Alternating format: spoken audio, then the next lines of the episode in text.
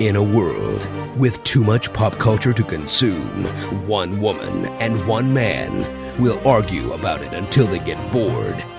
It's an epic battle between obsession and indifference, and the winner will determine, well, very little actually. Emily Jones and Eric Johnson star in Giant Geek vs. Mega Noob. Whoever wins, we're still losers.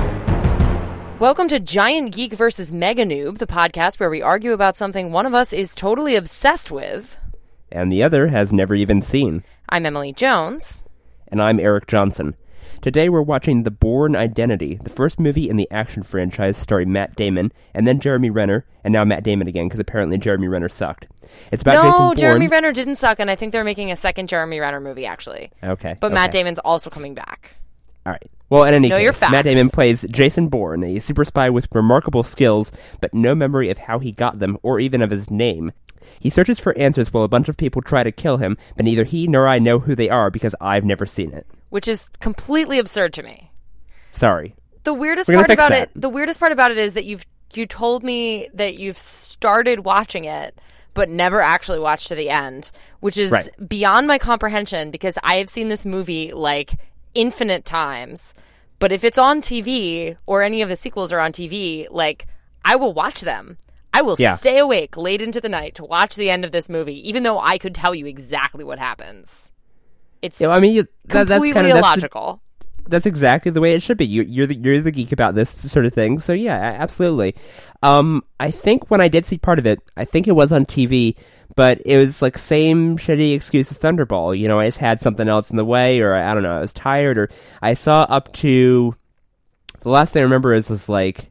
He's met a woman and they're in an alley. It's pretty early on. That's really early on. Okay. I know. We need to fix this post-haste.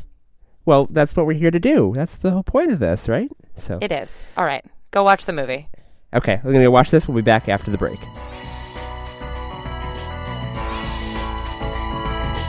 Eric and I are watching The Bourne Identity, and if you haven't seen it, as always, we strongly recommend that you take this time to watch it right now, because we're about to spoil the whole darn thing, and as you know, everything is better without spoilers.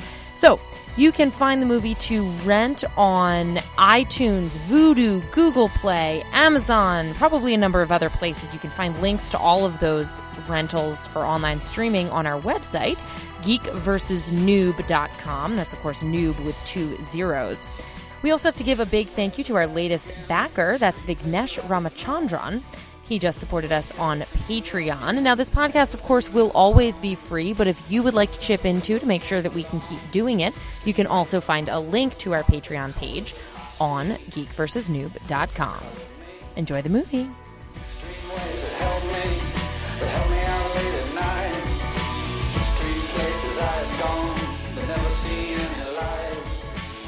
And we're back. We've just watched The Bourne Identity. Emily, you are the geek this week. Lead us off. Pick one thing. If you can pick just one thing you liked about Bourne Identity. As usual, this comes with a caveat of, like, besides absolutely everything about the movie, I think my favorite thing about this, and especially what I think kind of sets it apart from other action movies, is the way that his, like, action movie prowess is not actually a part of his personality, which I know sounds weird, but hear me out. So normally, like, anything from, like, a James Bond movie to your standard kind of crappy action movie, you know, your Steven Seagal, your Arnold Schwarzenegger, whatever, and the ability to do the various things to, you know, all of the cool Jason Bourne stuff, the ability to fight and, like, make a weapon out of anything and fly a helicopter. Or, I mean, we don't see Jason Bourne fly a helicopter, but presumably he would know how to. Right. You know, that's all sort of, like, part of the person's personality, like, and it's like an element of who they are, even if you're in, like, a Liam Neeson in Taken or a Mark Wahlberg in Everything situation where, like, they've moved on and, you know, they don't do that anymore, but then, like, it's still part of their past that they can, like, go back to and draw on at any time, you know. And this isn't like that. It's like there's two separate people here. There's, like, a sort of, like, a normal person who's kind of confused and doesn't know who he is, and then, like, what? I know he can fight. Like, it's weird. You know, like, you see it in his face when he disarms the police officers who try to keep him from sleeping on the park bench. Right. He goes into, like, it's like the switch gets flipped, and he's he flips off being, like, who he is, and all of a sudden he's, like, in fight mode, and then, like, he's got the gun, and he's, like, looking at them, and he's like, what the hell just happened? Who am I? Where did that come from? Like, so I don't know. I think it's kind of cool to see that separated out that way. Like, another good example of it would be... for instance, when he wants to get the hotel records and he sends Marie in to get them, and he's got this whole, like, spycraft plan that he's gonna, like, go and, you know, basically break into the hotel, and she's like, you know, this guy at the front desk was smiling at me, so I thought, you know, all this trouble, maybe it's easier to just ask for them. You have the bill? Maybe a photocopy. You just asked for it? I said I was Mr. Kane's personal assistant. Oh. And if you think about it, like, you know, a James Bond, for instance, would have done that. Like, a James Bond has the fighting skills, the action movie skills, but also the people skills, the, like, it's the charm. It's all part of one package. Like, you know, he's prepared to fight his way in if he has to, but he knows how to get around it, and, like, he has a range of skills. And with Jason Bourne, it's, like, pretty normal person reacting, like, freaked out to his lack of memory, whatever, and then, like, fighting Machine Man. Like, they're separate, which I think, I don't know, I just think it's kind of cool. No, I agree, 100%. That was one of my favorite things about the movie as well, is the fact that it takes this genre that we know and love, and kind of, it does turn it on its head, and it gives us a protagonist who feels a lot more like the protagonist in sort of a more... I don't know, it feels more like an everyman, even though he's this incredibly skilled individual, because he doesn't know, and because we're learning at the same rate, more or less, although we know... We know a lot more than he does, actually. Yeah. So, but you know, but he's coming into it blank, and we come into it blank. So, you know, there's something that's refreshing about that with this genre, and they managed. I think the whole way through, I really like this movie, and the whole way through, they managed to make it, managed to keep that entertaining and not overdo it in any part, which I really liked. Yeah, I think they also do a good job setting up the sort of concept that, like, it's not really human. Like, being able to fight like that, and there's something very inhuman about it. And I think a thing that stuck out to me, you know, when I was watching it sort of semi-critically, as opposed to just, like, adoring it this time, when the guy comes and attacks them when they're in his apartment. Right. And Marie has a very, extremely human reaction to that scenario, more so, I think, often than the sort of civilians often do in movies like this. Like, she goes into shock. Yeah. Yeah, exactly. She panics first, and then, like, then she goes into shock, and then she starts vomiting, and, like, it's totally like how you or I would actually react if something like this happened in our lives. And it's not very often how people, the civilians, the non-trained individuals, react to things in movies like this. Yeah. And so I think that's a really cool thing as well. So that's kind of a second thing. But I was also going to say, I think part of the reason they do that, or one of the things that does really well, is set up how not human it is that he can just do this and shut it out, and it doesn't faze him at all. You know, it's yeah, no, I agree. I don't have an end to that sentence, but. Well, that's one of the things with, like, a character like James Bond, for instance, because he comes in and he's just a badass from the start, right? And he's sort of, the character's been built up so that, but the start of any James Bond movie, we come in with expectations of what he can do. We already know his, you know, his skills and all that. And so it's kind of taken as written that, of course, he knows how to do that, and the fact that... But like, in a Bond film, like, you know, if that same scene happened where Bond is with a woman and then they get attacked, you know, at least in one of the old films, it'd be like, oh, James, protect me, you know, and she wouldn't really... She wouldn't react in the same way. She'd just be like, oh, we're safe now? Okay, cool, let's have sex, you know? Yeah, I was going to say, the only exception to that I can think of is, like, in Casino Royale... She, like, really, really freaks out, and he comes back to the room and finds her, like, sitting in the shower. But it's important to note that she actually kills someone, doesn't she? She doesn't. You're talking about Vesper, right? Yeah, I'm talking about Vesper. She doesn't just see horrible stuff happen. Like, she actually kills someone. Yeah. So I actually wanted to talk about Casino Royale because having never seen any of the Bourne movies, people had told me that, like, oh, well, yeah, the Daniel Craig Bonds, you know, they're kind of the Bourne Identity influence on the Bond franchise as compared to where it was left off with Pierce Brosnan, and I totally see that now. I finally get what that means. Yeah, sorry, that was just a Pierce Brosnan shudder that I just made with my mouth. That which sounds really weird as a thing to say. And I was just doing an audible shudder. That's my point. No, I've never heard that before, except from you occasionally. But no, I definitely see that point. I think especially in terms of fighting style. The way the fight scenes and the action sequences are done in the Daniel Craig Bonds is very clearly much more in this style, this kind of like a little bit superhuman, right? Like really fast paced, crazy fight scenes. Yeah, but also more than that, about sort of the approach to technology as well. I mean, you see, like, you know, where it left off in the last Pierce Brosnan, avoid the shudder, where the last Pierce Brosnan film, Die Another Day. Oh, you know, there's the invisible car, and there's all... It's like the height of ridiculousness for Bond gadgets. Aston Martin vanish. Oh, kill me, please. So in the Daniel Craig Bond movies, especially in Skyfall, we get a sense of technology as being this thing that's much more rooted in what an actual spy agency would use. You have the new Q... Is it Ben Whishaw? Is that how you pronounce his name? Yes. Ben Whishaw. You know, and he's kind of...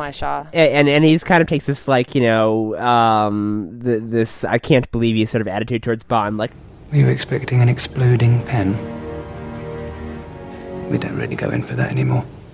And so, you know, I thought it was interesting how we saw sort of the flip side of that, where Bourne himself doesn't have access to much technology, but he's being pursued by people who have that technology, the CIA. Which, by the way... The technology to do everything. Yeah, technology to do everything from these hilariously now outdated computers. Like, that was just like... I know, and the spies have beepers. The supercomputer lair, and they're like, what are they running, Windows 98? The sniper has a beeper, which is hilarious. Sorry. Who had a beeper? The sniper, the one from Barcelona. Oh, the Clive Owen sniper? Mm-hmm. So, the technology in this film, even though it's not that old, is really funny. But anyway. You will find the same experience when we watch The Wire. For this podcast. Okay. It's like they're trying to be really state-of-the-art, but it's old. Yeah, so there's definitely... I can definitely see now sort of the connections between this movie, presumably its sequels, and then the most recent series of James Bond movies. This is another dumb thing that I wrote down, but there's a car chase in a Mini... And I couldn't... I know, it's so cute. I couldn't help but think of Goldmember. Did you ever see... It's an old Mini, too. Yeah, exactly. It's not a sexy luxury car. I wrote down, I'm so glad this is not... You know, it's not like the most expensive car. This is a piece of shit car, but because she doesn't have any money. She's like a crazy fly-by-night... Like, who even knows what her deal is? Yeah. I'm willing to bet that was I bet that was an intentional choice to get away from Bond, is to pick a car that looks like shit. But still have a crazy car chase. It also fits with her character. Oh, it does, of course. That her car is a piece of shit. But yes. But like if you had in a Bond film, if Bond were in the same circumstance, yeah, he would say, no, we're going to drop your car off somewhere else. We're going to pick up a different car. You know, it's like a garage, and out pops the invisible Aston Martin. Da-da! You know. Yes, anyway. Always steal the invisible Aston Martin. Yeah, but I wrote down also my notes connection to Goldmember, the third Austin Powers movie, because if you remember in that, Michael Caine has a Union Jack decorated Mini, and there's a car chase in that. So. Doesn't Austin Powers have such a thing too? I feel like there's more than one. Anyway, I don't know. That's the. Have you seen The Italian Job? No, it's on my list. Oh no, now it's on my list. Okay, it's on our list. I just bought that today on DVD because there are also minis involved. Okay. In The Italian Job. So what else did you think of The Bourne Identity? I mean, that's the thing. I really liked so much this movie. There's very few things I have to say other than that was really cool. There was one thing, though, that I thought, like, as it was going on, that I thought might have been interesting. Sort of like when we were talking about Scott Pilgrim and we were saying, oh, wouldn't it have been interesting if at the end, spoiler alert for that movie, in case you haven't listened to that podcast, it wouldn't have been interesting if instead of Ramona, Scott had wound up with Knives Chow. Like, wouldn't that have been a different way to go? Which there is an alternate ending that you just discovered. Yes, that I discovered on YouTube where that happened. But anyway, like in this, I was thinking, like, wouldn't it have been interesting as an alternate way because he's amnesiac and because it is Like, the reason that we know more than Jason Bourne in this film is because they're cutting away and it goes like, this is CIA headquarters in Langley, and then it goes into like, you know, oh yeah, and he was on this boat. Side note, it is really funny to me how hilariously uninformed the CIA is as well.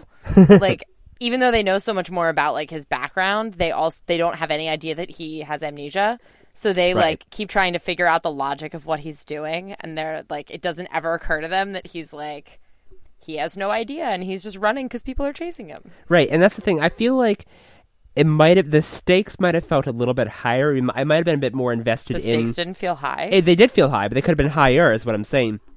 I would have been more invested in the discovery of who Jason Bourne is if I didn't know as much as I did so early on. Like, we get told very... I mean, it makes the movie a lot easier to follow, but we get told very early on, okay, this guy works for the CIA, he's gone missing, whatever. And it's easy to put together, okay, this is the same guy who's lost his memory. And so I feel like, for instance, I was thinking, like, if you cut out up until the point where they look at the newspaper and he puts together that he's an assassin, if we never met the CIA until then, I think that moment would have had so much more weight. Where it's like, we knew that he was good at fighting, but you know, if it had been a little bit of like a miniature twist, sort of like, oh, okay, no, this is serious. He was actually supposed to kill that person who died. You know, like, I feel like there had been a little bit more mystery there at the start. I don't know. It's just kind of a hypothetical. I wonder if that's how the book is. I've never read the books. Yeah. But that sounds like if the books were written from his... I don't know if the books were written from his... But doesn't that sound like what might have happened? Yeah. The way they would do a book. I haven't read the books either, but that definitely sounds like sort of if it were a first person or whatever, if it were just a single point of view narrative. Yeah. Yeah. So I wonder if that's how the books are structured. I mean, for the sake of a movie, like I said, it does make it easier to follow, to know, okay, the CIA is at this point, they're this far behind them. But I don't know. I think up until a certain point, it might have been interesting if they had, like, I'd like to see, like, I mean, at this point, I'm sure everyone knows who Jason Bourne is. They know, even I knew, okay, he's an American spy with amnesia, you know. But if you showed this movie with the CIA parts from the start cut out, if it were just the first half of this movie where it's just following Bourne and Marie, like, I wonder what the reaction would be to realizing, like, oh, you know, this guy is serious, you know. Yeah, that would be really interesting. Yeah, but that was like my only... That's like a hypothetical quibble. It's not even like a real criticism. It's like this could maybe be better if, although I still like the way it was. Exactly. So I you know, other than that, I have very few. And the other thing I wrote down, this is something that I liked, but you mentioned the hotel scene where Marie goes into the hotel. I loved that scene. I love that so much. The movie, totally got hoodwinked. Wonderful. It worked. I was hook, line, and sinker for that. I was like, oh, okay, here we go. And then she just comes in, it's like, nope, yeah. I got it. I know. It's great. I love being fooled like that. What did you think of Julia Stiles? Is she Marie? Is she the... No. Julia Stiles is the Paris office chief person. Oh. I mean, she seemed kind of not super well-developed as a character. Not remotely competent? I mean, she was just kind of there, and then, like, she hands off the piece of paper to the sniper in Paris, and she's, like, surprised all of a sudden, even though she knew where she was meeting with him. And then she doesn't really say much, is the thing. And this might be something that comes from the other movies, because she has a somewhat bigger role in the other movies, but, she's the one thing that really, really bothers me about the Bourne movies. Because I just feel like she is wildly unqualified. Like, I'm just like, who is this person? How did she get this job? Right. Like, I mean, we know that we find out later in the later movies that she's, her cover is that she's a student in Paris. And It's like, did they literally only hire her because she could so easily pass off as a college student? Like, she's just so dumb. And, like, 90% of what she says is, like, I'm not staffed for this. No, I can't clean it up. There's a body in the streets. So? There's police. This is Paris. All right, let us just... No. She's just, like, my one annoying thing, but obviously she didn't even register with you, so I guess she's... I mean, no, she registered to me in the sense that they kept on cutting to her, and I was thinking in my head, oh, she's probably going to be in the later movies. That's actually the only thing I really thought. I was like, oh, she's alive at the end probably because she's going to have some role in the end. She is... She is in the later movies, and she gets increasingly dumb. Okay. Or, like, you know more how, like... How dumb she is. No, it's not that she's dumb. It's just, she just seems so wildly unqualified. Okay. Like, I just, there's no concept of, like, how she got a job with the CIA in Paris. Yeah. Like, you know, it's not like the, like, practically nameless assistant guy who works for Chris Cooper and ultimately puts the order out on him that, like, you don't really know anything about him, but he seems really competent. Again, like, I mean, he's mostly also a non-entity to me. He was just kind of there. He's a total non-entity, but, like, he's doing his job. You don't ever get the sense that he's, like, innervous. And she just freaks out about things. Like, she can't do anything. Okay. All. Like, it takes her so long to figure out that Bourne is, like, coming into the base. Yeah. Oh, yeah. She's at the end. Oh, that's this window right next to me. Like, yeah. Meanwhile, if you notice, Chris Cooper is already, like, loading a gun and, like, looking around. As soon as the car alarms went off on the street, he's like, oh. That's true.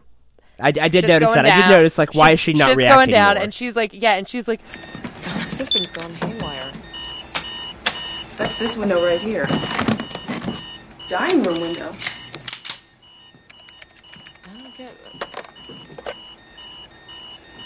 Dead. The phones are dead.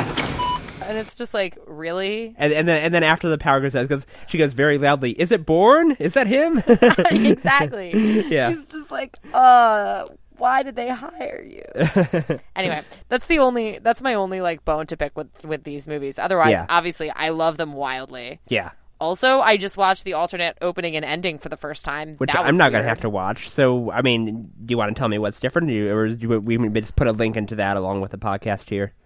It's just weird. Okay. I mean, I think I like the ending of the... I think I like the ending they went with, like, better. Mm-hmm. Anyway... the ending they went with Conklin getting whacked by his own boss, which I was just kind of like, oh, all right, I'm down for the sequel. Oh, no, that remains. No, okay. When I say alternate ending, we're talking like Bourne and Marie, where they wind up. Right, exactly. Like the very, very end scene when he finds her at her little moped rental place, which appears to be in a Greek island, which is weird to me because that is not where they start out the second movie. Even though it seems like it's the same place. Yeah. Like, they're definitely... Seagulls and dolphins and mopeds, yeah. Well, no, they're still on an island, but they're definitely, like, in the South Pacific or, like, or like Southeast Asia in the beginning of the second movie. And, like, this looks very, very Greek to me. And actually the alternate opening and ending made it much more clear that it was, like, we are on Santorini right now. Huh. Or some other Greek island. Anyway, no, so what's different about it is he still goes and finds her at the end, but before that happens, actually, the opening is different. You see him looking for her. He's, like, on an island, like, asking people, has a picture of her, and then he suddenly, like collapses in the street. Huh.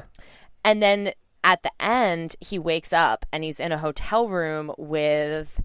And I should know his name because he's in the second movie, too. The guy with the white hair who's... The boss of Conklin, yeah. Conklin's boss, yeah. Who reminds me of the spider-like dude who's the boss in Monsters, Inc. Yeah, Mr. Waternoose, yeah. Yeah. He does. Anyway, he is... I'll kidnap 1,000 children if I have to. Sorry, go ahead. Right, well, this guy's kind of like that. He is that much of an asshole. He is. So... He's, like, there, and he tells Bourne a bunch of stuff that, like, they've known where Marie is, like, forever, and they they've been tracking Bourne, and he offers him, like, he asks him to come back to the agency. Yeah. And he's like, we're all different now. Like, it's just really interesting that happens in this alternate ending. And then Bourne still goes and finds Marie. Interesting. I don't know. It's weird. It's intriguing. I'm not sure how I feel about it, especially, it's like, ultimately, it feels... much more like a sequel setup than the end than the ending that they went with does. I mean, like, you know, there's a sequel, right? Right. So, like, I know there's three sequels, but if there wasn't a sequel or you didn't know there was a sequel, it doesn't totally feel like a sequel bait ending. You know, like it feels like an ending. Yeah. And this, the alternate one, feels much more like a sequel bait. A cliffhanger, like, sort of like, you know. Yeah, it's got this little bit of a cliffhanger situation going on, and you already know that, you know, going into it, that the CIA knows where they are. Yeah, exactly. Which you don't know when you, in the ending, the theatrical ending, when Bourne shows up, you don't know that anybody knows where they are. Right. And he mentions that it was really hard to find, so it kind of suggests that he, like, was covertly trying to track her down, sort of thing. Yeah. It's also weird, though, because I could be remembering incorrectly, but I don't think that I am. The scene with Conklin, or not with Conklin, with Conklin's boss, that is added in the alternate ending, they, like, as far as I can tell, it doesn't really set up anything that happens in the second movie. Hmm. Like, the second movie has nothing to do with that. Oh, maybe that's why they got rid of that ending. Maybe they realized we wanted to go a different way with the sequel. Yeah. Maybe. Yeah. The sequel is all about the thing that he said about... The thing that he said to Conklin about, like, just leave me alone, basically. Like, let me out. Don't track me down. Mm-hmm. That's what the sequel's about. Okay. Spoiler! And that one is Bourne Supremacy? Yes. Okay. Followed by Bourne Ultimatum. And then the Bourne Legacy, which is the Jeremy Renner. The Bourne Legacy, which is the Jeremy Renner and Rachel Weisz one. Okay. Which is less good, although I have to say grew on me the second time I saw it. Hmm. So, grand conclusion, drum roll please. Are you going to go watch the sequels? Yeah. No, I'm looking forward to the sequels. Yeah, this is a good pick. Success. Maybe a slightly boring podcast just because we both liked it, but... Yeah, I do think it is a slightly boring podcast. And there's definitely nothing to podcast about the sequels. But I won! I'm making you watch the sequels. Or I think, gotten you to a point where you feel that you will. Given the dozens of hours of Doctor Who I've exposed you to, I think I'm still ahead net gain in this battle. Oh, interesting. Yeah. Maybe next time I have to pick a TV show. Maybe. We'll have to see. Although... If you end up reading the Sabriel sequels, because reading takes a long-ass time. Okay. So... Fair point. Anyway, that'll be the next time. That'll be 2 times from now. In the immediate next time... what will we be watching? We will not be watching a TV show. Not yet. I'll give you some breather time. Instead, we'll be watching a movie, In the Loop, which is a British movie from 2009. Do you know anything about this movie? Wait, I know something about this movie. You might have read about it recently. It might have come up in something. Stars Peter Capaldi. Yes, it does. Peter Capaldi swearing like every 30 seconds. So when I saw the episode of Craig Ferguson with Peter Capaldi as the guest, where they talk about the time they dropped acid, and is from before Peter Capaldi was actually on Doctor Who, he was there promoting In the Loop. So I was wondering if you'd remember that. I remembered it all by myself. This was my introduction to Peter Capaldi, and you watched it before he was the Doctor. Oh, long before. I watched it when it was in theaters back in 2009. Oh wow, I don't even remember hearing about it. We'll save that story for next time. Fine. Join us then, but until then, Emily, where else can we find you on the internet? I am on Twitter at EJReports. And I'm on Twitter at HeyHeyESJ. This is Giant Geek vs. Mega Noob, signing off. This has been Giant Geek vs. Mega Noob. For more, visit GVNpodcast.com.